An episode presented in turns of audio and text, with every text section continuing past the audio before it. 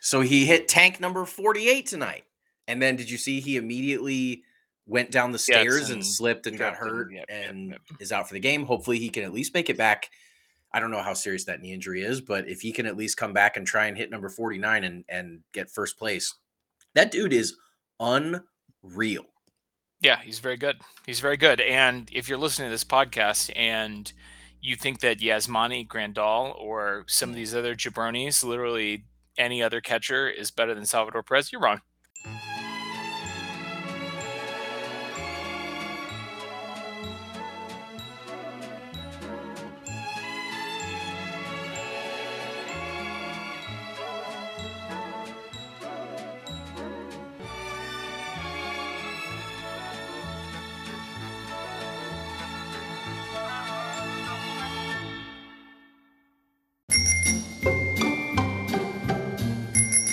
Welcome in to It's Always Sunny in Chiefs Kingdom, where normally we talk about a good football team, but this week, last week, maybe next week, hopefully not, we talk about a football team that's not good. And that football team, unfortunately, is the Kansas City Chiefs. It's always sunny in Chiefs Kingdom, but the Chiefs are not a good football team right now. And here to help me talk about how not good they are is my friend Taylor.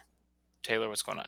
Hi, Austin. Oh, you know, I've uh, I'm trying to process, trying to go through what it's like to be on a losing streak with Patrick Mahomes that doesn't feel fluky. I mean, it is fluky, but it's just it's hard. Every all the doubts are creeping in. We'll get through it. You can find us on Twitter as always. Uh, me at Real Bird Lawyer and Taylor at Taylor underscore Wit. We're brought to you by Sports Illustrated's Arrowhead Report, which you can find at si.com slash NFL slash Chiefs and on Twitter at Arrowhead Report. You can get your official merchandise at dabbodtea, dabbodtea.com, or on Twitter at dabbodtea, etc., so on and so forth. We've got a we've got a fine show for you guys today. Listen, it's uh it's no fun to lose. It's it's not. It's it's it's uncool. It's not it's not good. Chiefs are going to get back on their winning ways this week, hopefully against the Philadelphia Eagles. But before we get into that, we have to talk about the news, which we do every week. We have to recap the Chiefs' second loss in a row, which will be gross. And then we're going to talk about how we're going to beat the fuck out of the Philadelphia Eagles on Sunday. So, Taylor. Yes. Shall we? So, Taylor, uh, this is actually the most exciting thing we're talk- going to talk about in the entire podcast. We're going to talk about a signing that the Chiefs made. And boy, if you spend any time on fantasy football Reddit over the Yeah. past eight years, you know the man that I'm talking about. It's Josh Flash Gordon. He uh he's legendary. And so for anyone out there that might have heard the name but not know his exploits or at least not well enough, he was a Don't blame you because it's been a while since he's had a long time. He basically was really good in 2013. He had Literally one of the greatest wide, rece- wide receiver seasons ever of all time. correct. And then he started getting in some trouble with the law, with some maybe not even the law. I don't even know if he's been like legally arrested, but the NFL for sure found out that he's been smoking weed. They started suspending him. He started just going going down a dark path. And he's only played so he's spent 54% of his NFL career suspended, Oof, which is uh that's you know, wild. it's not ideal, but he's freaking huge. And, you know, he's 30, but he has like no wear on the tires at all. I mean, he literally like hasn't been playing. So I, I think it's fun. And we were, when we were talking about wide receiver additions in the offseason, and we were thinking about Juju and we were thinking about Julio, obviously, and we were, you know, we were really daydreaming there. Um, at the end of the day, we just wanted another weapon. We wanted someone better than Mecole Hardman as the wide receiver, too. And Josh Gordon's ceiling is absolutely better than Mecole Hardman right now. Oh, sure. But his floor is incredibly low, but the cost is nothing, basically. So, like, I I like the move. I like the fact that Veach is out there still trying to get better and, and looking at guys like this. Um, I'm I'm pretty cautiously optimistic about this. I want to dive into the Josh Gordon thing a little bit because again, this is like the only fun thing we have to Yeah, talk about. people are gonna turn this episode. podcast People are going to turn it off Yeah. after we talk about Josh Gordon. Yeah. In 2013, Josh Gordon in 14 games had 1,646 receiving yards and nine touchdowns. Okay. That is 117.6 receiving yards per game. Okay. That is the sixth most receiving yards per game in a single season ever, in the history of the NFL. Okay.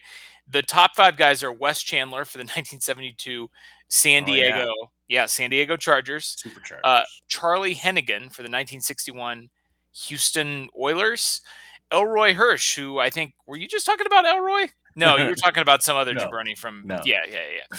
Elroy Crazy Legs Hirsch for the 1958 that was that was his name. I Elroy. Crazy Legs Hirsch for the 1951 Rams, Calvin Johnson, of course, for the 2012 Detroit Lions, and Jim Benton for the 1945 Rams. Those are the guys ahead of him. Literally one guy that that anybody has ever heard of, Calvin Yeah, right. Johnson in 2012, the year before Josh Gordon did it. Josh Gordon did that as a 22 year old, okay, in his second NFL season, which is bonkers. All the guys ahead of him are 26 years of age or older. Julio Jones is seventh on this list, by the way, with 116.9, almost a full yard per game after him. Julio was 26 when he did that. Jerry Rice, the great Jerry Rice, is eighth on this list. Okay. well, now- and the, the 2013 Cleveland Browns Yes. had three quarterbacks. I'm sure you're going to get into that, but that is exactly what I'm going to get into. Good deal. Do you want to do you want to talk about who those quarterbacks were? Because know I, want to talk who about those who were. quarterbacks were because I've been grinding Josh Gordon tape all day. Oh my god. Tell me about it. So obviously, Jason Campbell, the 32 year old um, guy, he was. Uh, he, you know, I was trying to. He was. I- Former Raider or, or future Raider, Raider, at that point. He was a former. He was a former Raider at that he was and a former Raider at that point, and football former teamer. Bear, and a football teamer, right?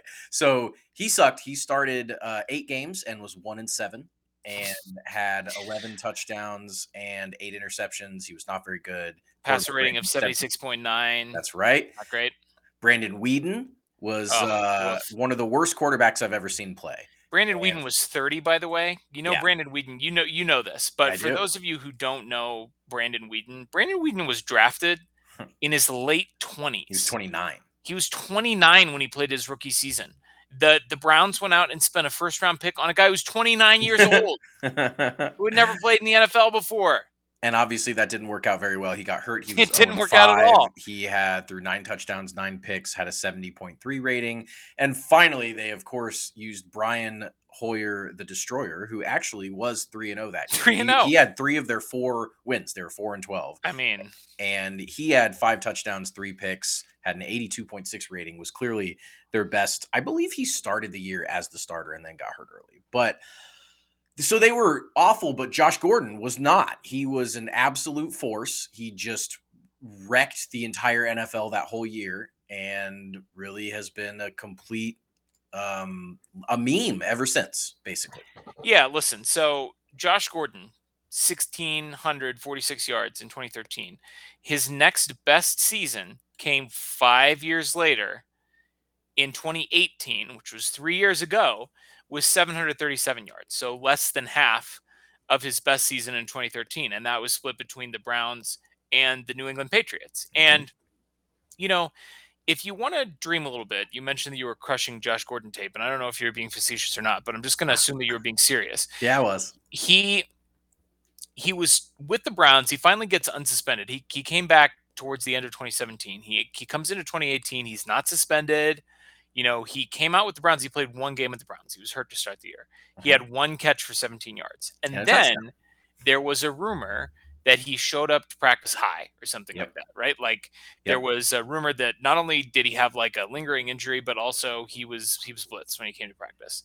And so the Browns promptly dump him to the Patriots because of course the Patriots, that 2018 Patriots team by the way, had Antonio Brown on it or no, that was 2019 No. Patriots. yeah That was a year later, but they did Yeah. play on the same team because he also played for the 2019 Patriots. well and julian edelman was on that team and he was a cheater i mean they don't sure, they a didn't care about any of that a stuff. PED user, yes, of course. Yeah. You know, you've got Tom Brady, who knows what he's up to, you know, all that, all that different stuff.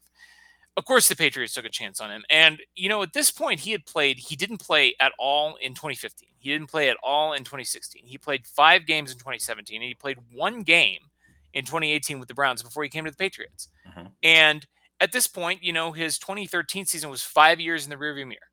And he comes to New England and he promptly, in 11 games before he gets suspended again, put up 720 receiving yards and three touchdowns. That's pretty good.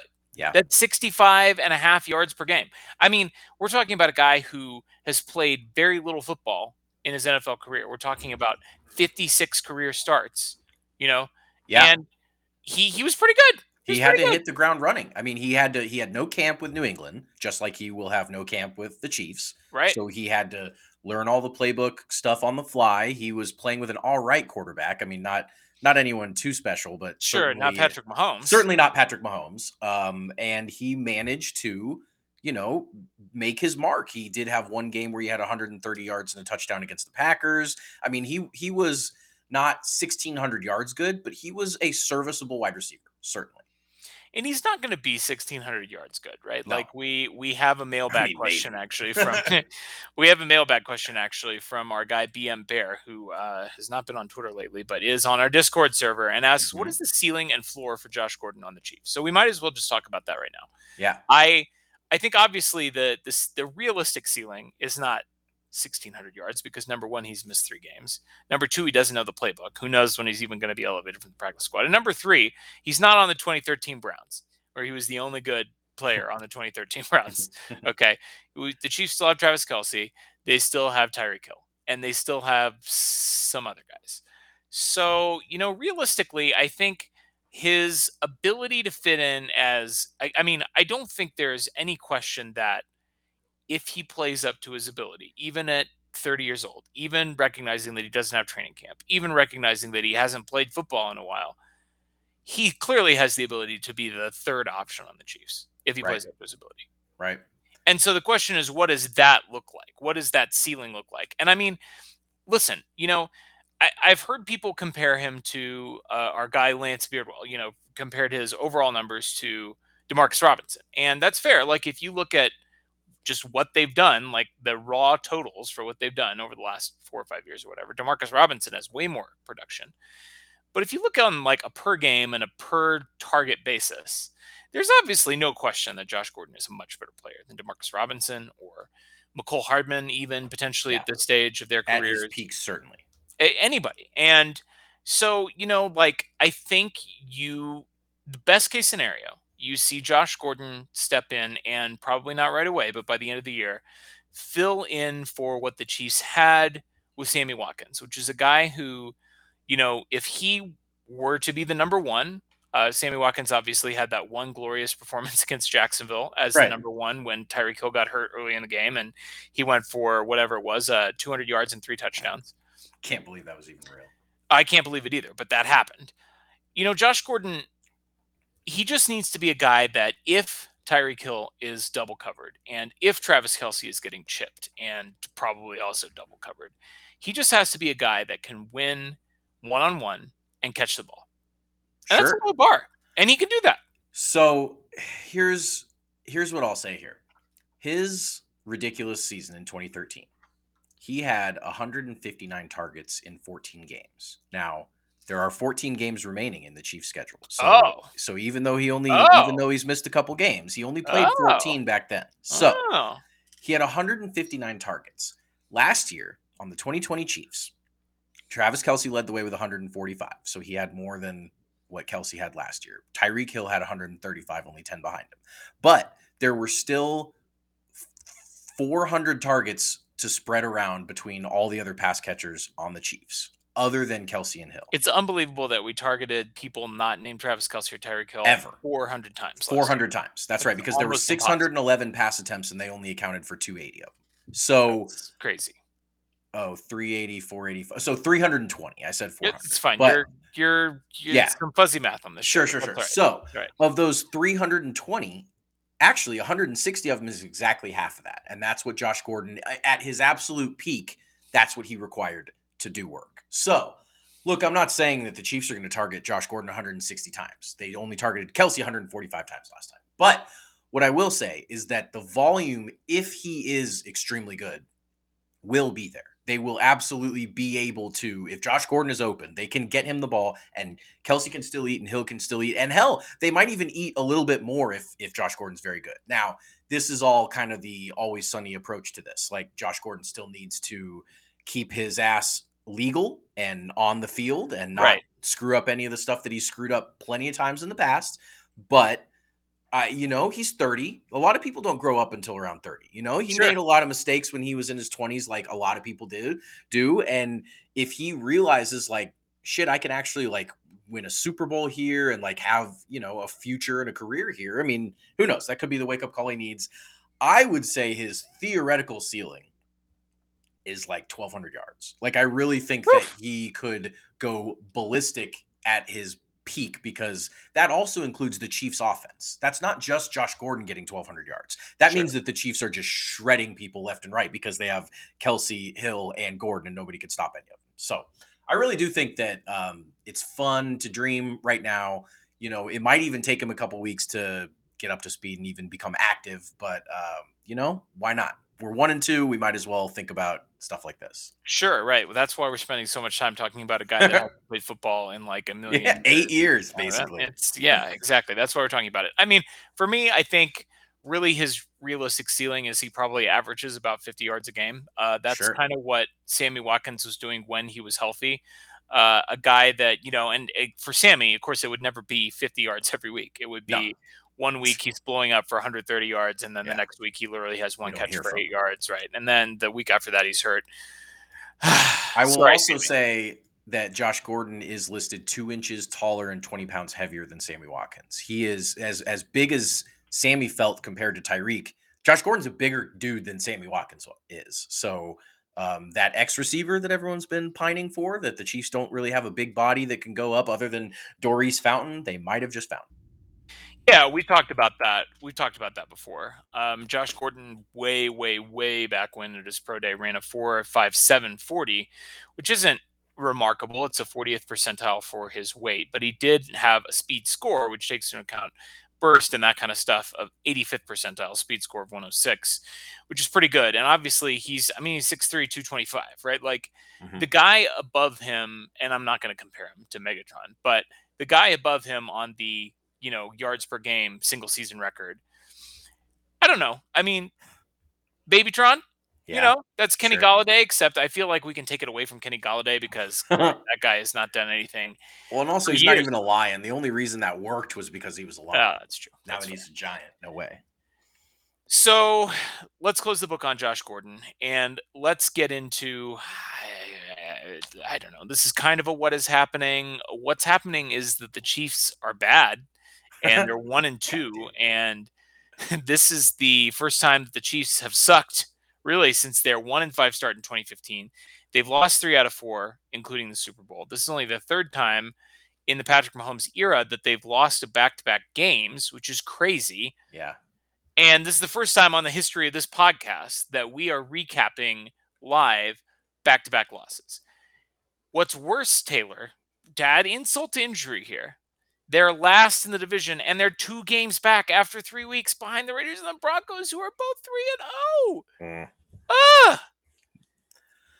Well, you know, the solace here is that the schedule comparison is night and day between what the Chiefs have faced with the first place schedule that Yeah, but it's going to be the whole year because we have a first place schedule and those idiots are playing a last place schedule. I mean, Well, you really only play three, four first place teams. You play the three AFC first place teams and the NFC first place team from the, you know, the Packers would be our Sure, right. first place game. But um of those, you know, the Ravens were playing we played the Ravens because oh no, because we're playing the North, not because they were first. Um and the Chargers, you know, the Chargers came into Arrowhead and did what they had to do. That that game is now, you know, the Chiefs are going to have to get one back in SoFi just to just Which to even fine. that series, which is they fine. will. But They can. yeah, it's um, it's it's. I, I wheels aren't falling off the wagon yet. Only three weeks in, but it's certainly the weirdest position we've been in since you and I started the podcast for sure. before we get into the game recap, I, we got to take a little spin around the AFC landscape here. So obviously, we made much of the fact after week one that a lot of the other AFC contenders lost. Buffalo lost in week one. Cleveland obviously lost to the Chiefs in week one. Baltimore lost in week one. Tennessee lost in week one. Those are the teams that we kind of had pegged as kind of some of the other top AFC contenders. Uh, in Indianapolis, if you want to throw them in the mix, although we knew that they were going to struggle with injuries. But all those teams have since won both of their games, and so they're now all two and one. And I guess the silver lining there is they still all have the loss. So the Chiefs are only one game behind the Bills, and they play the Bills in Week Five. So Right. if the Chiefs win this week and then they go and beat the Bills, then they're going to be ahead of the ahead Bills of in two Yeah. weeks. Right. And, you know, I mean, f- for as bad as the first three games have gone for the Chiefs, and they have that same opportunity, obviously, they already own the tiebreaker over Cleveland. And they don't own the tiebreaker against Baltimore, which is kind of a bummer. But, you know, uh, and I don't think we play. Do we play Tennessee this year? I guess we do because do. they won the We South do. last year. That's right. So the Chiefs still have the opportunity to make the game back up on all these teams except for Baltimore, which they've already played and lost to. So at least there's that. And obviously the Chiefs still have two games against the Broncos and two games against the Raiders. They obviously still have to make a game up against the Chargers, but they're only a game back of the Chargers. So all these teams are still catchable at this point in the season. The Chiefs need to figure their shit out. So, final bit of news we're going to talk about the injury situation. Frank the Shark Clark was on the shelf on Sunday with a hamstring injury, a different hamstring than the one that he injured in training camp. He came back for week two, uh, although you wouldn't necessarily know it from watching that game in week two, considering that the Juice got almost no pressure against the Baltimore offensive line that was completely decimated. He was out on Sunday because he injured his other hamstring. And Charvarius Ward, who picked up a quad injury uh, between week two and week three, missed the Chargers game. Rashad Fenton was knocked out of that game with a concussion. So the Chiefs did get into the defensive back well. DeAndre Baker got some playing time for once. Juan Thornhill got a couple of snaps on boundary Yay! cornerback in the first half, and then he got relegated back to the bench. All three of those guys, as of midweek, have a questionable tag. Willie Gay, Chiefs linebacker. Everybody's clamoring. Everybody thinks Willie Gay is going to solve the Chiefs' defensive woes. Maybe he will. Maybe. He's eligible to come off of injured reserve this week. He's been out the first three games of the season. Andy Reid says they're going to have to see how his toe responds this week in practice before making that decision. And I guess finally, this isn't really an injury, but boy, uh, I guess we probably better mention that Andy went to the hospital on Sunday. Yeah, yeah. Poor Big Red. He he was dehydrated, and they. I know that with Arrowhead being so packed, putting him in an ambulance to get him to the hospital was mostly a traffic issue, or at least, I mean, I know they were concerned about him, but I think that had something to do with it logistically Sure. too. But um, he checked out. He's back to work. He didn't even miss a full, you know, week of work. So I'm sure he was just. It was hot out there, and and I'm sure he was sick to his stomach of watching his team. So you know, good good luck to Big Red. Hope he gets better soon. Yeah, a lot of jokes after the game about you know Andy Reid being too ill to address the media, and and a lot of a lot of jokesters out there making the same joke about how ill they were watching the Chiefs on Sunday. Look, it's fine. It was a good joke. I feel it. Uh, it was ill. It was gross. Well, now a word from our sponsor. What?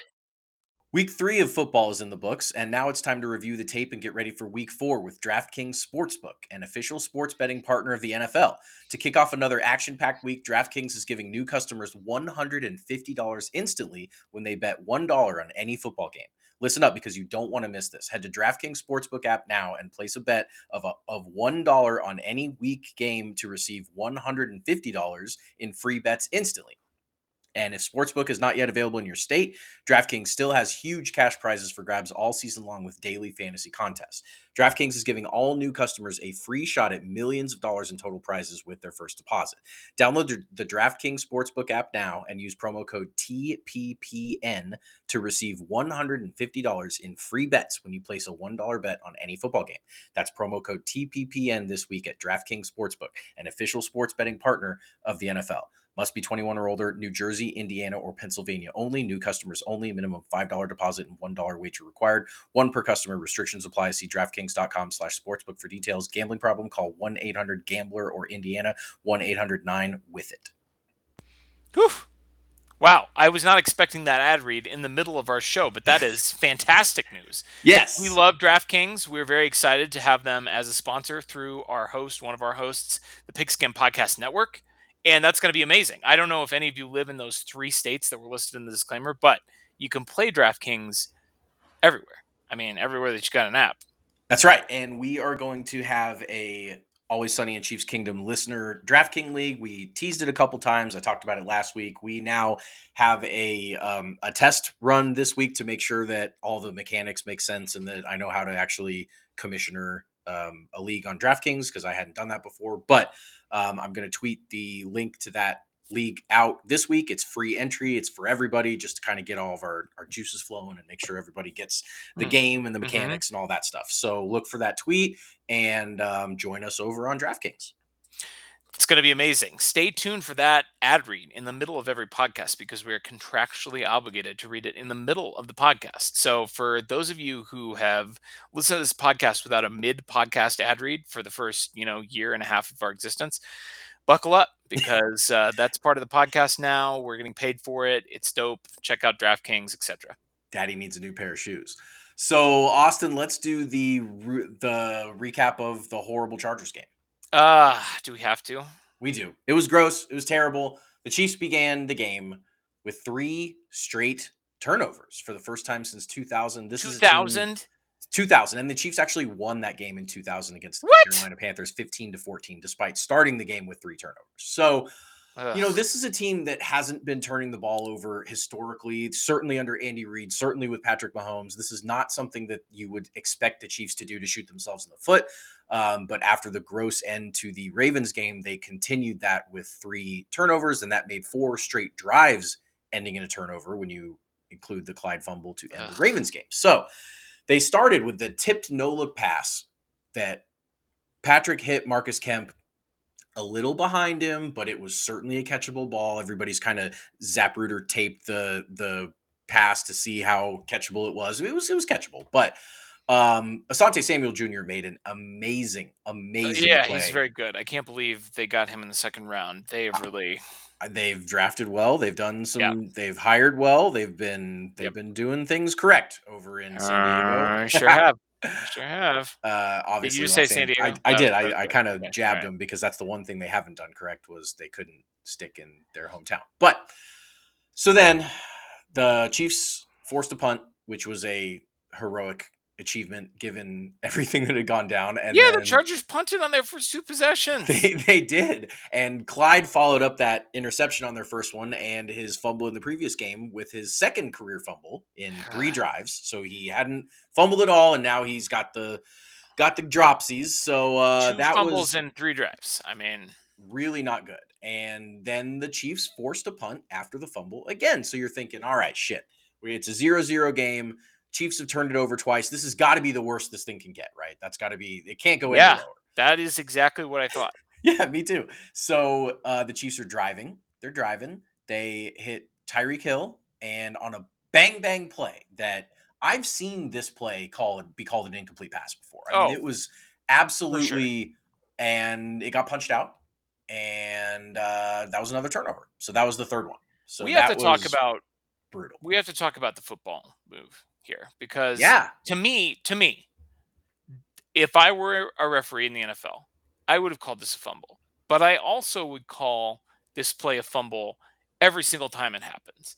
And Yeah. to me, if a guy literally takes like a step, or if he tries to run with the ball or whatever, like I have a pretty liberal def- definition of what a football move is, right? Sure. Like Same. I have seen plays where the guy catches the ball and he takes like four or five steps. It's like a travel in the NBA, right? Mhm. Like he takes several steps and the ball gets punched out and it gets called an incomplete pass. Like Right. I don't understand. This is one of the obviously officiating in the NFL is a shit show. We'll talk about that when we get to the end of the game. It's not consistent, but boy, I I don't know. It, it feels like I don't want to be the guy that blames the refs. I know. And we tried really hard not to do that when we recap the Super Bowl because while the refereeing in that game was very bad Awful. and very biased against the Chiefs, the Chiefs had a lot of other things going against them in that game. But it kind of feels like the first three games of the year that, in addition to the Chiefs turning the ball over at a very unprecedented and very unlike them rate, and in addition to the fact that the defense can't get a single stop in the red zone unless you count the one where they they got a field goal stop. Uh, which technically, you know, I mean, they didn't allow a touchdown. That happened later in this game. We'll celebrate that a little bit Right. later on in addition to all of that, the officiating has been garbage against the Chiefs. It's been bad. I mean, they've been on the wrong end of a lot of calls that are 50 50, if not, you know, 60 40. It usually gets called the other way. I mean, it's, it's, it's strange and it's frustrating because Tom Brady doesn't get that treatment. No, he doesn't. And He gets the opposite treatment. this is Patrick Mahomes. I mean, he's the if you listen to um, you know, social media or opposing teams fans, you know, like he's the golden child of the NFL. And I have feels like we should be getting more calls if that were the case. Uh, Yeah. It feels like feels like the ref should be biased in our favor, and that's not really happening.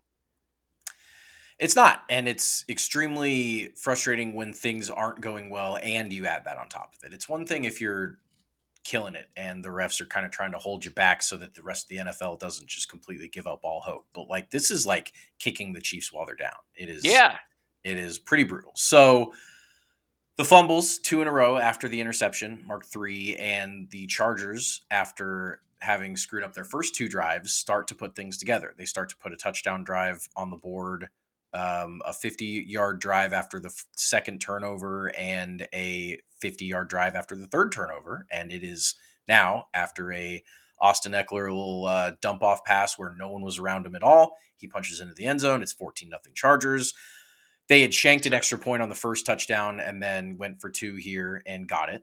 So two, two. uh, Mike Williams, who Yep.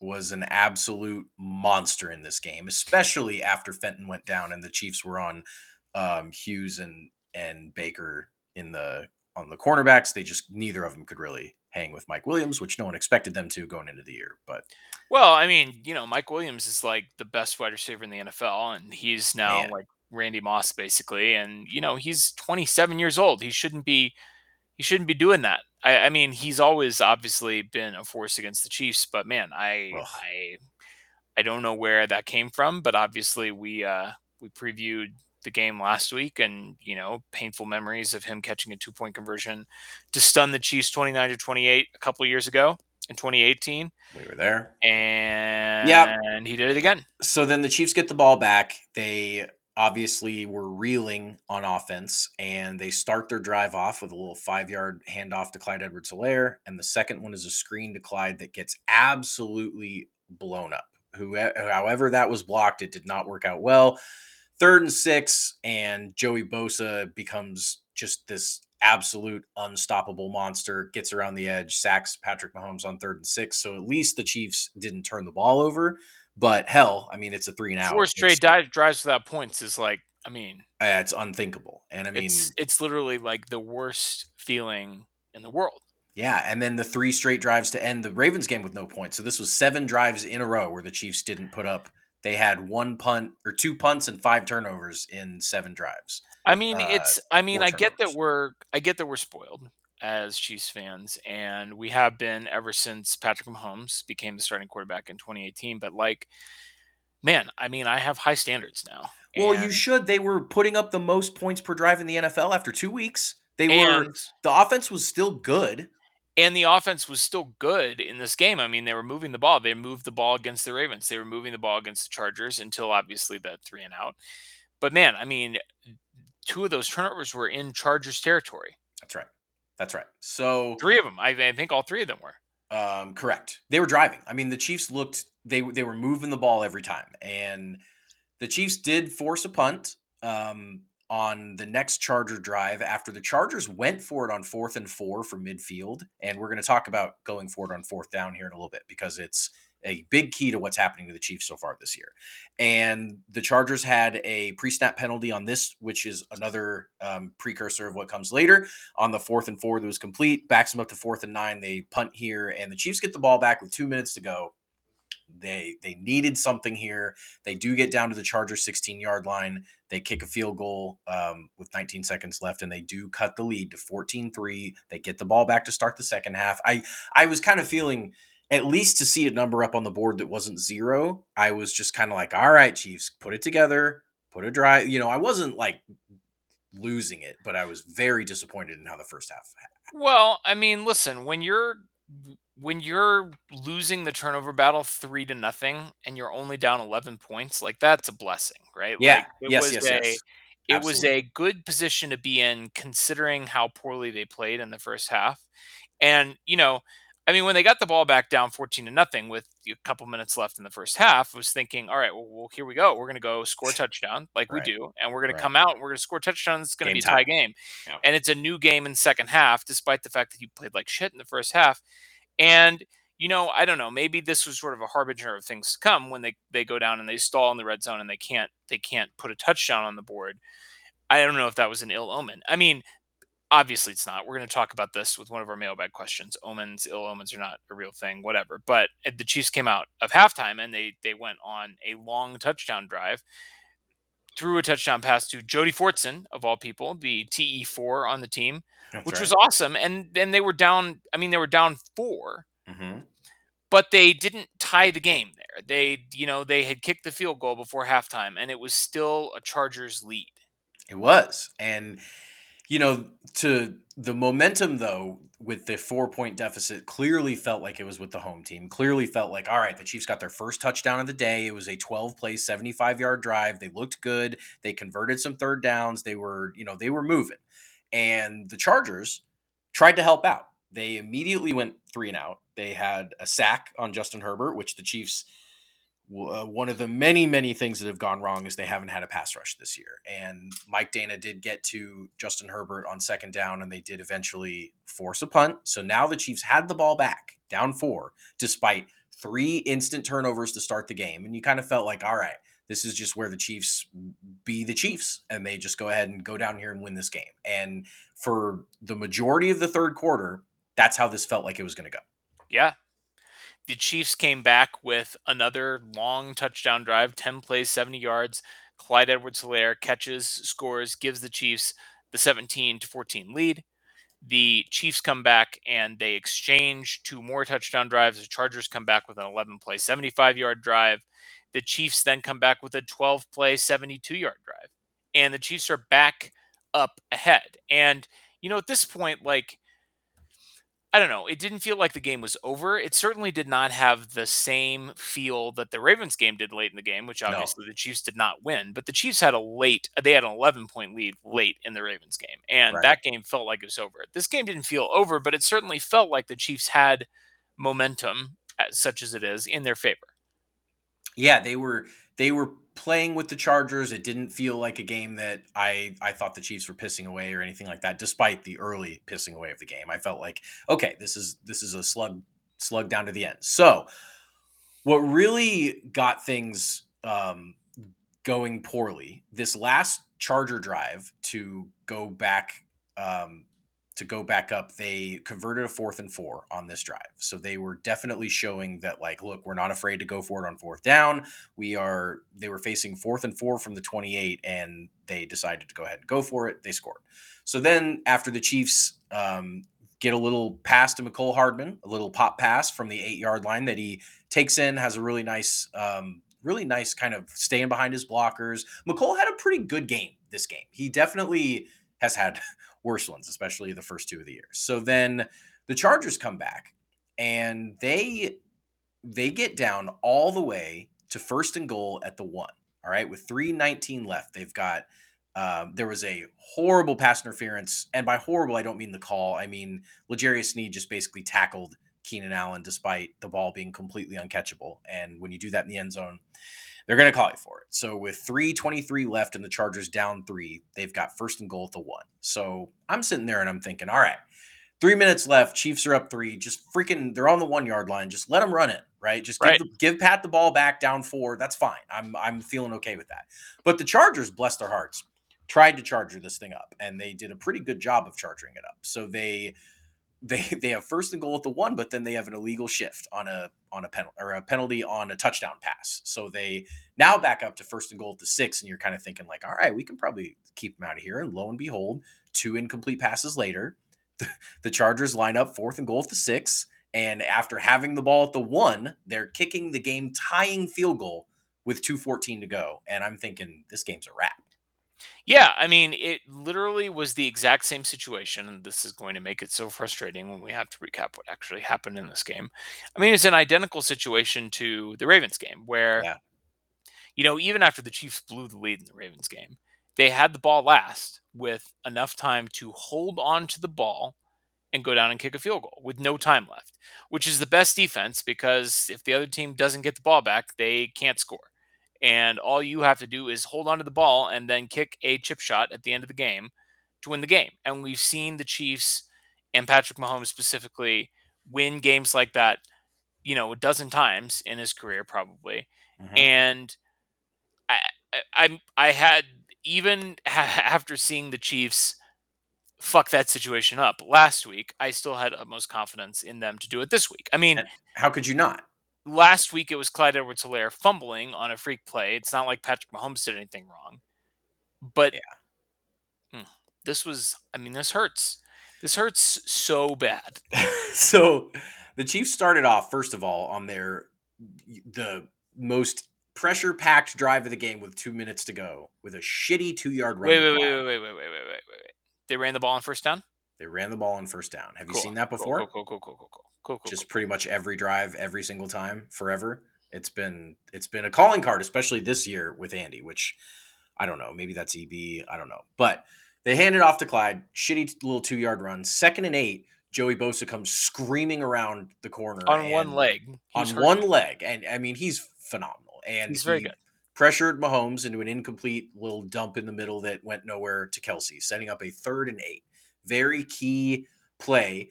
Patrick Mahomes, when he's down, when he's passing on third down, is basically the greatest quarterback of all time. He Yeah. has his EPA numbers, every all of his metrics just shoot to the moon when it's the pressure situations. But he must have been pressing. It must have been a miscommunication. It must have been the wind. It must have been something. But he threw the worst pass I've ever seen him throw. I'm just going to say it. It was the most catchable interception. It was Yeah. just a it was just a bad. lofted ball to the safety that basically had to just sit there and let it come down and catch it. I mean, there was no play on it. He wasn't pressured. I don't know if he saw something different than what he saw. However, he throws the pick. So the Chargers get the ball back on their 41 with a minute 55 to play, just under the two minute warning. But the game was still tied. And even though the interception was a killer and it was a terrible mistake, and, and we're going to remember that one, the Chargers still had to go win this game. And they get down to the 36 with a minute to go.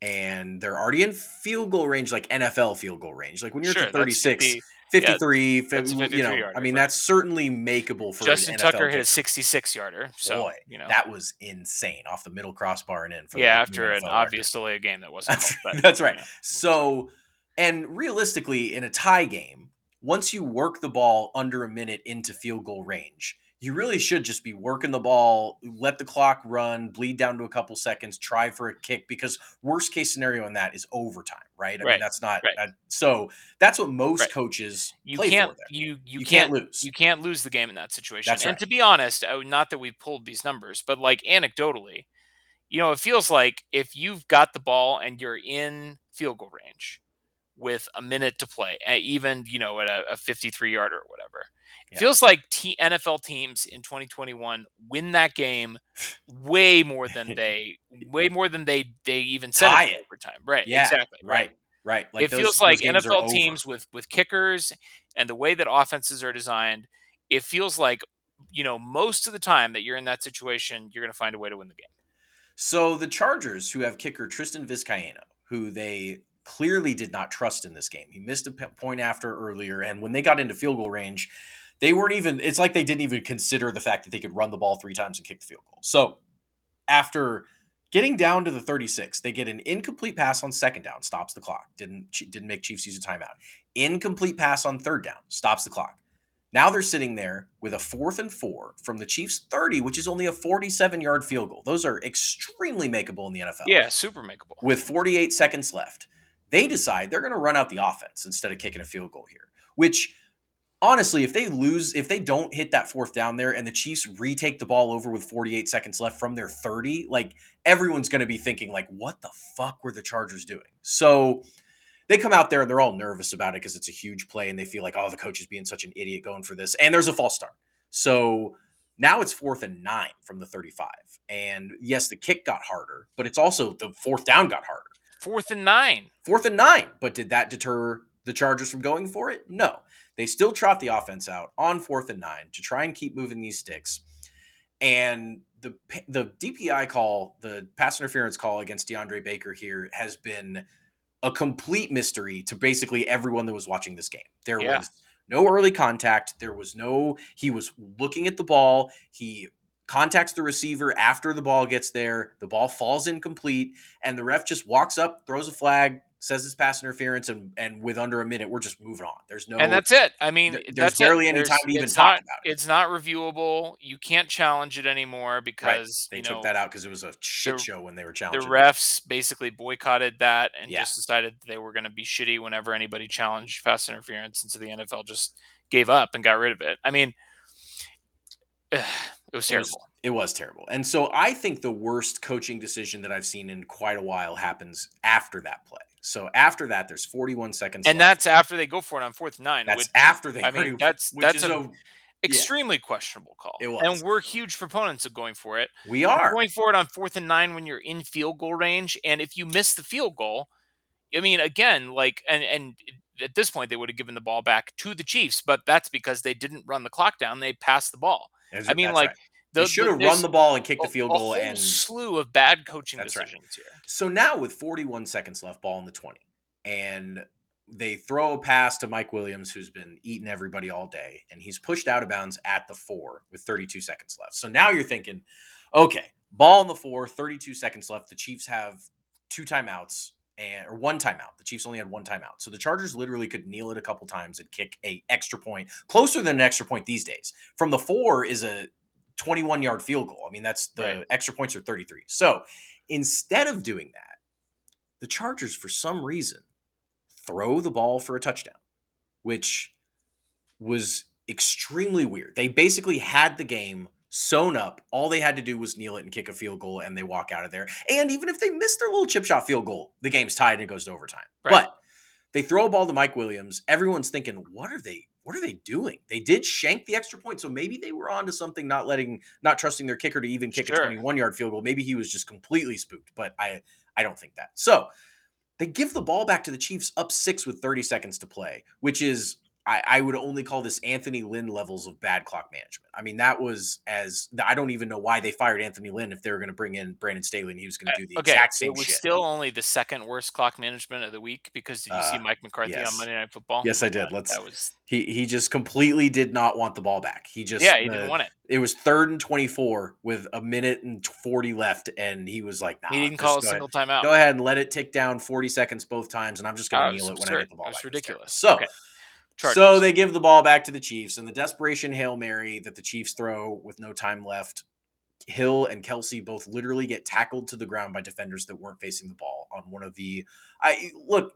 Everyone always says, "Well, they're not going to call pass interference on hail mary." Why? Why are they not going to call it if it's pass interference? Like you know, it's just I uh, listen. I get that that hail marys are officiated differently than than normal plays, but what I don't understand, and this is where I think you can make some hay, is there's no credible explanation for how the Chiefs committed DPI on Right. fourth and nine, and the Chargers didn't commit it on the hail mary at the end of the game. Like even if you're going to make this argument that end of game situations should be officiated differently, there's no way that you can really distinguish those two other than the fact that the Chiefs was literally would have been like one of the last plays of the game. And it is technically, I mean, it's it's a Hail Mary. it so last play of the game. It wasn't a normal pass play, but I just don't understand. You you really cannot make an argument that you know the Chiefs committed DPI, but the Chargers didn't commit DPI. But that's how it was called, and that's the game. so, Chiefs lose, Chargers win. Chargers are two and one. Chiefs are fourth place in the AFC West. We're not going to do five star men, trash men, and wild cards this week because everyone's an honorary trash man. yeah, that's right. That's I right. mean, except for Travis Kelce. Travis Yeah. Kelce can never be a trash man. Yep. This was a, a gross, horrible, awful game. The Chiefs are on to Philadelphia. Let's preview week four. yeah, I mean, don't go birds. I guess No, don't go we've birds. Been, we've been go birdsing every time we've mentioned the Eagles on this podcast. Sure, but, sure. Uh, not this time. typically typically we're a go birds because this uh, podcast's namesake is it's always sunny in philadelphia we've got uh, love for the gang and gang green but not this week because the chiefs are traveling to philadelphia to play the eagles this will be their first time traveling to philadelphia since andy reid's third game ever as head coach of the chiefs in 2013 that was against Mike Vick on Thursday Night Football, and the Chiefs went to three and zero in that game. And Andy's uh, first season in Kansas City, he's been going for his 100th win as coach of the Chiefs. For this will be the third week in a row that he's going for it. So if he gets it, which by when God he he gets better, it. will make him the first coach ever in the history of the NFL to win 100 games as the coach of two different franchises. He has 140 wins with the Eagles, and this will be win number 100 for the Chiefs when he gets it. So, the Eagles, under Nick Sirianni, are one and two. They blew out the Falcons in week one, beat the hell out of the Falcons. And I was thinking, man, you know, the Eagles, I think I picked them to finish third in the I division. last maybe or maybe even like last. four wins. I don't think I would Yeah. have picked them to finish behind the Giants because I, Oh, I sure. really have no Yeah. love for the Giants. But Yeah, yeah, fair, fair, fair. I certainly did not fix. f- Uh, did not pick them to finish highly in the NFC East. They looked really good in Week One against the Falcons. Turns out the Falcons are just really bad. In Week Yeah. Two, they played the 49ers, who I don't know what to think about the 49ers, but they played the 49ers tight, and so you don't really learn a whole lot about either of those teams. Then this week on Monday Night Football, they got absolutely clowned by the Cowboys. Yeah. The Cowboys had 19 first downs in the first half, and the Eagles had one first down. It's almost impossible. So the Eagles get absolutely destroyed. This will be the second time this year that the Chiefs are playing uh, an opponent where their opponent is on short rest. Eagles just played on Monday night. They have to come back and play the Chiefs on Sunday. This will also be the second game, similarly, where the team coming off a horrible Monday night loss is down like half of their starting offensive line. Right. Not that that seems to matter. Stop me if you've heard this one before, Taylor. Yeah. With an athletic running quarterback, Yeah. with a bird, So- with a bird uh, mascot. okay, let's let's stop. I I I, team. I can't I can't do this. I can't do this. So there are some some interesting parallels, let's say, between the uh, this Eagles team and the Baltimore Ravens, who the Chiefs lost to in Week Two. But I don't know. Is it going to matter? Like, are- the Chiefs? I mean, do you see? I don't want to say is this too easy. That was the question that I posed Right. before week two against the Ravens? And the Jesus answer was yes, it is. And then the Chiefs lost that game. So I don't want to ask that, but is there anything about Philadelphia that scares you? Yeah, and it's all basically related to the Chiefs. It's all through. It's all looking at it through the prism of what is happening to this team, and are the if the Eagles play with the Chiefs, it says everything about the Chiefs and almost nothing about the Eagles, in my opinion. Sure. And that's what I'm scared of. I'm scared of being stressed on Sunday. I'm scared of this being a shitty Chiefs team that we're watching that despite having the best player on the planet and despite having the two best offensive weapons, pass catching weapons that the game knows, is still going to go out there and struggle to beat crappy teams. Like that would be heartbreaking to me. That's what scares me. I nothing about the Eagles. No Miles Sanders or DeVonta Smith or any of them, Jalen Hurts, none of them scare me. It's really just, and even Fletcher Cox, any of the defensive players, it's all about how the Chiefs respond here. It is, and I agree with you. I think, I mean, it, it's it's cliche a little bit, but the Chiefs really have demonstrated through the first three weeks that the best way to beat the Chiefs is by having the Chiefs beat themselves. And we'll talk about that a little bit uh, with a mailbag question here from PKS that I'm going to blast through here in a minute. But yeah, I mean, I think the Chiefs just have to play their game and they have to obviously limit the turnovers and do what the Chiefs do, and they should win this game. I will say on the defensive side of the ball, Philly's defense matching up against our offense. Looking forward to seeing Steven Nelson out there That's right. on the Well, defensive side of the ball. Wonder if he still has his Chiefs helmet. That's a great question. He was working out with the Chiefs helmet in the offseason. He's exchanged uh, quite a few barbs with uh, with uh, Chiefs Kingdom community on Twitter over the years and, and Instagram as well. But that'll be fun if we uh, if we get Tyreek on Steven Nelson on Sunday. That could be a breakout for the Cheetah. Looking forward to that. you want to predict this game? I mean, not really. Like I, I feel, I, I feel apprehensive to do so. I will say that if this Chiefs team, this game is going to say a lot about kind of how I feel the Chiefs are going to do this year.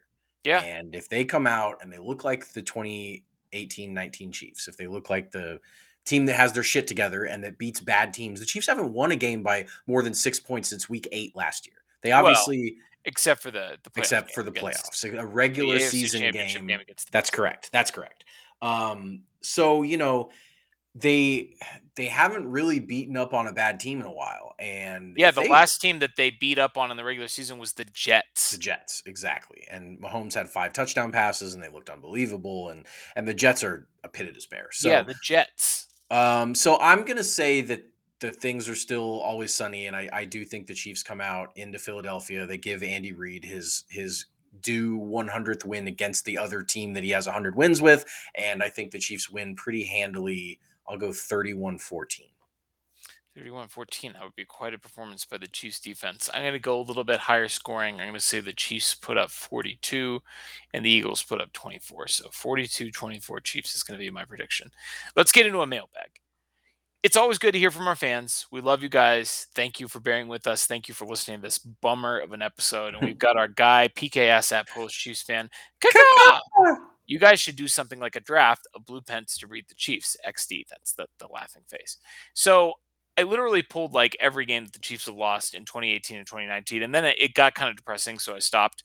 But I'm just going to blast through the highlights here really quick because Go I think it is illuminating to kind of look at these games like with some perspective, with some distance, and really take a look at like what it takes to actually beat the Chiefs, right? Because we've now what the blueprint actually is. yeah, we've now got three years and change of Patrick Mahomes as a starter, and that includes hardly any losses and a ton of wins. And the games that they've lost are actually kind of ridiculous. So if you go back to 2018, first game that Patrick Mahomes has ever lost, 43 to 40 loss to New England.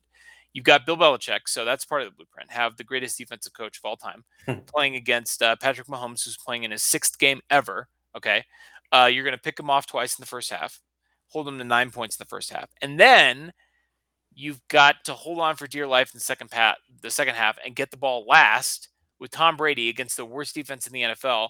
Because oh Mm. yeah, the Chiefs scored 31 points in the second half on like eight minutes time of possession, and they only lost because Tom Brady got the ball last and kicked a field goal. In November, in November of that year, the 54 to 51 loss to the the Los Angeles Rams. Well, I guess the blueprint here is score 54 points. even though Patrick oh. Mahomes is 18 and 9 when his defense allows 24 plus points, which is by far the best mark in NFL history. He's the only quarterback in NFL history who has a winning record when his defense allows 24 plus points. The only one. He is 0 1 when his opponent scores 54 points. So obviously that's the blueprint there. If you score 54, That's you're it. good.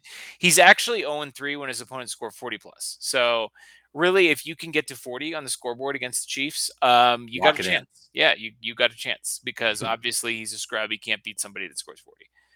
In December, we we teased this earlier in the show. 29 to 28 loss to the Chargers. Uh, part of the blueprint here is the Chiefs only got eight drives total in this game. They only touched the ball eight times. They scored four touchdowns on eight drives, which is pretty good, 50% rate. They punted four times. The Chargers, like the Patriots, got the ball last. They got an extremely favorable DPI call to set up fourth and first and goal with eight seconds left. Heard that before. Then they got a two point conversion against the worst defense in the NFL. The following week, they played the Seattle Seahawks in Seattle. This is uh, the only game, well, it was the only game at the time. I mean, the Chiefs were trailing deep into this game. They ended up only losing by one touchdown, but this is essentially the blueprint for this game. Have Russell Wilson, Yeah. Who threw for 271 yards and three touchdowns on 29 pass attempts. He was And was fire. surgical. I mean, mean, he he was, was- yeah. as good as Russell Wilson gets, and he is very good. And then the last loss in 2018, 37 to 31 in New England in overtime. Again, having Tom Brady get the ball last against the worst defense in the NFL, that's a great blueprint. But also, on top of that, you have to add into the blueprint on there. Uh, Dee Ford's jumps off sides on an interception that would have sent the Chiefs to the Super Bowl. Cool. Yep. That's Still the blueprint. hurts. So 2018, three of the five losses that the Chiefs had in 2018 resulted in the opponent taking the lead with no time left. So literally 60% of the losses, the the Chiefs just the other team had the ball last against the Bob Sutton defense, right? One of the other two games involved the opponent scoring 54 points and the other one involved Russell Wilson playing out of his mind. Like those are the blueprints, right? Either get the ball last, score 50, or have Russell Wilson playing out of his mind. So going ahead to 2019, boy, I mean, we've recapped the season before. This was this was our very first season of this podcast. Was we did a, game by game recap of the 2019 season, and going back over these losses again to create this blueprint for you, PKS, was absurd in October, the Chiefs lost 19-13 to Indianapolis. And here, this blueprint is convoluted as shit, right? Okay, so first injuries. The Chiefs were missing, missing Eric Fisher in this game.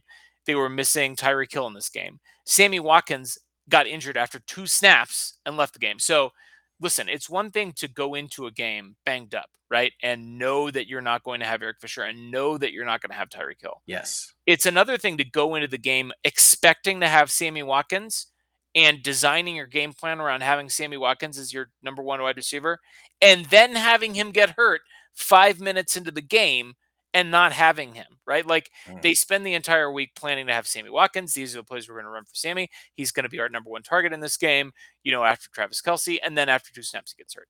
On top of that, Patrick Mahomes was playing with a bad ankle. He reactivated it after Cam Erving, filling in for Eric Fisher, stepped on his ankle. Okay. Time of possession, the Chiefs had the ball for just 22 minutes and 45 seconds. Okay. Uh, pound the rock. The Colts outrushed the Chiefs 180 yards to 36. All right. Uh, bad play calling by the Chiefs. Andy did his famous second and 30 run. Yeah. He was trailing 16 to 10 in the fourth quarter. It's And way after- too famous, man. After he ran on second and 30, Byron Pringle picks up 27 of 28 yards on third down. Should have had the final yard. He juked into the only guy between him and the Yeah. sticks. Yeah. Okay. Tackled himself essentially to not convert it on third and 28. And then on fourth and one, they ran Damien Williams up the middle for a one yard loss, turned it over on downs. the Kansas Noted 34 power back Damien Williams. and lost the game 19 to 13 by far the lowest scoring game in the Patrick Mahomes era and then the following week against the Houston Texans a 31 to 24 loss this one you got the uh, you got the bad officiating uh, aspect of the blueprint right like that that one pops up frequently but this is the first one where you could really like point to the officiating as one of the absolute reasons the Chiefs lost this game Patrick Mhm. Mahomes throws his first interception of the year that was cool when he didn't throw one until mid October, right? That was great. Those were the days. Throws his first interception of the year on a play where Travis Kelce gets literally like completely mauled, in the middle of his route, right? And the refs decide to pick up a flag. Yeah, they threw it. They threw the flag. They threw the flag because they saw Travis Kelce get absolutely mauled. And then, you know, New York gets in their ear and they're like, "Oh, you should pick They're this too good. All right, they're too good. They're too good. They're too good. Should have been a free play. Should have been an automatic first down. Patrick Mahomes obviously knew that it was a free play, which is why he threw the ball in the first place. He didn't throw an interception because he made a bad choice. He saw that he literally saw the, the ref throw the flag. Then he let the, the ball go. Mm, And then they picked the flag up. it oh, it's hurts, ridiculous. man. The Chiefs are outrushed in this game, 192 yards to 53. They lose the time of possession battle 39 and 39 minutes 48 seconds to 20 minutes and 12 seconds. So they literally almost get doubled up in time of possession. They still had a 24 to 23 lead in this game going into the fourth quarter, only to see the defense surrender a 93 yard, 8 minute and 32 second touchdown drive and a two point conversion to give the Texans a 31 24 lead. And then after a three and out where the Chiefs went negative four yard pass to Sean McCoy on first down. Then on second and 14, ran for one yard, another second and long run, Mm. and then tried to convert third and 13 by throwing to Blake Bell in a game where Tyreek Hill and Travis Kelce did play. the defense let the Texans hold on to the ball for five minutes and three seconds and run out the clock. They literally did not touch the ball for more than about 30 seconds in the fourth quarter when they were ahead going into That's a pretty good quarter. blueprint. Tyreek Hill was back in this game. Eric Fisher was out. Chris Jones was out. The left side of the offensive line was Cam Erving and Martinas Rankin. You've got the injuries, you've got the bad officiating, you've got the bad run defense, you've got the bad play calling. This is just a, a mismatch, right? Uh, and then the last loss in 2019, November 18th, 2019, a date that will live in infamy, a 35 to 32 loss at Tennessee. if you're talking blueprints to beat the Chiefs, Taylor, this is basically one of those Rube Goldberg machines. You know, like the, the fucking like chicken gets shot in the ass with a BB gun and it like lays an egg and it Mhm. tumbles down. You know, Mhm. one of those little twirly slides Oh, that's perfect. and it pops a balloon and whatever. I mean, the Chiefs got this was outrageous. Obviously, they got completely burned in the run game by Derrick Henry in this game. They lost the turnover battle in this game.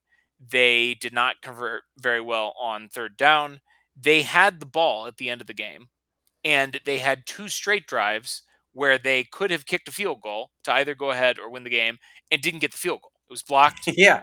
on I, I mean it was essentially it was blocked on the I don't remember if it was the first one or the second one that was blocked. The second one, the last play of the game. The last play of the game was a block, and the the one before that, Butker basically had to, or I guess it was technically it was Colquitt, right? Picked the Yeah. ball up and tried to throw it away because they Yes. jumped the snap. And uh, I mean, listen, that's not a blueprint to beat the Chiefs. None of these are blueprints to beat the Chiefs. Is Nope. is at the end of the day. I, I mean, you just have to rely on the Chiefs beating themselves, or you have to rely on injuries. You have to rely on the referees. You know, like there's a Venn diagram that you can make from these losses, and you know the part where they overlap, where the Chiefs actually lose a game, it's like four circles that are overlapping to get to a loss in any of these games. Yeah. It's ridiculous. Yep. There's there's no, you know, people have start they want the blueprint. They want it to exist, right? Because if there's no blueprint, then how is anyone going to beat this team? So, yes, there have been some miracle wins by the Chiefs opposition in the Patrick Mahomes era. But if you're going into this game expecting any of these things to happen, you're it's a fool's errand. It's just not the way that, you know, I mean, sure it can happen, but there's no plan. There's no no personnel type. There's no defense to run against the Chiefs. There's no offensive game plan that, well, I mean, you know, the Chiefs have had their defensive struggles, and sure, you can beat the Chiefs offense by beating their defense, but it's just time and time again, the Chiefs showed that they were up to the task. Because, I mean, there are plenty of games that went the way that these blueprints went, and the Chiefs still came out on top. Correct. Like, you know, it's not like every time any of these this stuff happens, the Chiefs lose. You have Correct. to all of this happen and then still hope that you have enough. As we've said this Week year, one against the Browns. week one against the Browns, it things didn't go right, but it still wasn't enough. Hell, week two and week three, the Chiefs had a shot at, in these games despite four turn- turnovers and despite everything that went wrong against them. They still had a chance to win, and that's what this team gives you is a chance every single week. We've got a question here from Juicy Josh, 93. Kaka! 97. Yeah. 97. I said 93. I don't know. I don't know what was going through my head here. Numbers are hard. With an extended season, do you think we'll see Mahomes pass for 6,000 yards, or will that lead to him sitting more games at the end of the season, or will seeding trump that? Keep up the great work. Thank you, Juicy Josh. Thanks, we Josh. appreciate the question. What do you think, Taylor? Well, so the the I'll address the sitting part first. So just because He's not going to be sitting extra games this year. No, well, no, especially not this year. Uh, but just because there are extra games, every team has to play those extra games, and and I don't think it necessarily means that the Chiefs are going to build a bigger lead on the rest of the AFC just because there are more games. I think that the chances that the Chiefs have a one seed locked in place with two games to go is extremely low. I mean, It's just definitely not going to happen this year. not this year, but even in even at the Chiefs at their peak powers, it's just hard to get that the math to work out to where you are locked in as the best team with two weeks to go. So I don't think he'll be sitting more. I think he will be playing at least 16 games a year. Um, week 17, it's pretty likely usually that he'll sit. But no, I think that it won't lead to any more sitting. And then the 6,000 yards part, I mean, look, he barely passed over 5,000 when the Chiefs were throwing the ball all over the yard in 2018. He had And they had a terrible defense. I and they had a terrible defense. The game scripts allowed him to pass a lot, and and he broke 5,000. And you know the record's 5,400, which means you know 54 or 55 or whatever it is that Peyton Manning got. Yeah, so even if you get 55. one more game there, you'd have to throw for 500 yards to to touch 6,000. And so he would have to have the NFL record pace through 16 games and then have a 17th game that's a monster game in order to pass six. It's doable. It's possible. If anyone's going to end their career with the most passing yards of, of, of a season and it's not Peyton Manning, it's going to be Patrick Mahomes. So, yeah, it's possible, but I don't really, I wouldn't, I wouldn't look at 6,000 yards as something that is achievable. Yeah, I agree with that. We've got one here finally from uh, our friend Max's mom, Leanne Sprague. Thanks for listening to the podcast, Leanne. Loyal bird of war. Caca! Caca! Can you guys expound on whether or not jinxes are a thing, like which players have habits slash rituals, scientific theory, etc.? Taylor, do you want to handle this one? Well, so you and I have long talked about our um I don't want to say disdain for jinxes, but maybe there's no better way to put it. Um I, I don't- that's a, a good way to describe it. disdain, yeah. I, I don't think that anything other than what happens on the football field is impacting the results on the football field or the baseball diamond or whatever it may be. I, I we are not believers in some sort of, you know, good juju, bad juju, other than like a like a mindset. Like I get if you need a, a habit or a ritual before the game to get your mind right, like that's fine.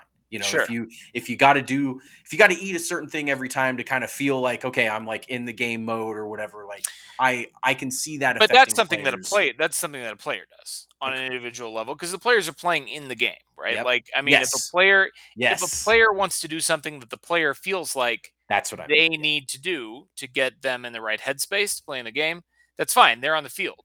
Yes, it's totally different if you feel like you have to do something the same way every time. You gotta, you know, eat your brown and drink your yellow or whatever Right. it is. You know, like Right.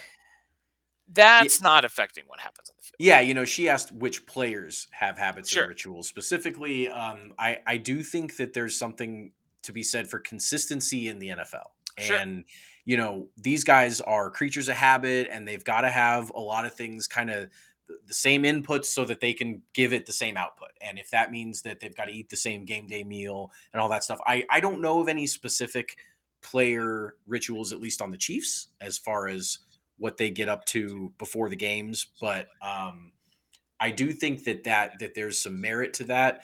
Now, anything that anyone does outside of the game has zero bearing on the out on the yeah, outcome the guys, what you wear wear your lucky during a game, underwear. Yeah, what you eat before a game, whatever. That doesn't mean that rituals aren't fun. You know, like when I was uh, back in Kansas City, we would get Q39 before every game. We get Pitmaster brisket every time. That was a fun ritual because Pitmaster briskets are delicious. And But you didn't think you were impacting Right. anything by uh, we went during the 2019 season. I think it was during the 2019 season that uh, Mahomes Magic Crunch came out. Correct? yeah. uh, we would try and eat a bowl, of bowl. Mahomes Magic Crunch every day Yeah. before the game, like you know Yeah. our our little communion. It's not that we're against them for ritual's sake because they are fun and they're funny, but they do not impact what happens on the field whatsoever. And a good example of this is uh, no hitters, right? Like in baseball, Yeah. uh, the the no hitter jinx. There are people that believe that if one person anywhere in the world talks about a no hitter while it's going on, that a no hitter doesn't happen, which is obviously absurd because No. every time that a no hitter happens, there are literally thousands or millions of people talking about it Yep. somewhere in the world at any given time. And Yep. yet, still no hitters happen. In fact, there was a record number of no hitters this year. Mhm. We used to have a Facebook group uh, to talk about baseball that we no longer really participate in because baseball's boring. And we have Patrick Mahomes, we have football. No offense to the baseball fans out there. But you know, every time there was no hitter through like seven innings, we would go in there and, and post on it. And Yeah. you know, uh, we Tempting actually gods. did have several that got broken up, which obviously Sure. is coincidence. No hitters are hard to throw. Uh, but you know, occasionally one will break through, and that's proof that jinxes aren't real. So thank you for the question, Leanne. Appreciate you listening. Till next time, it's always sunny in Chiefs Kingdom.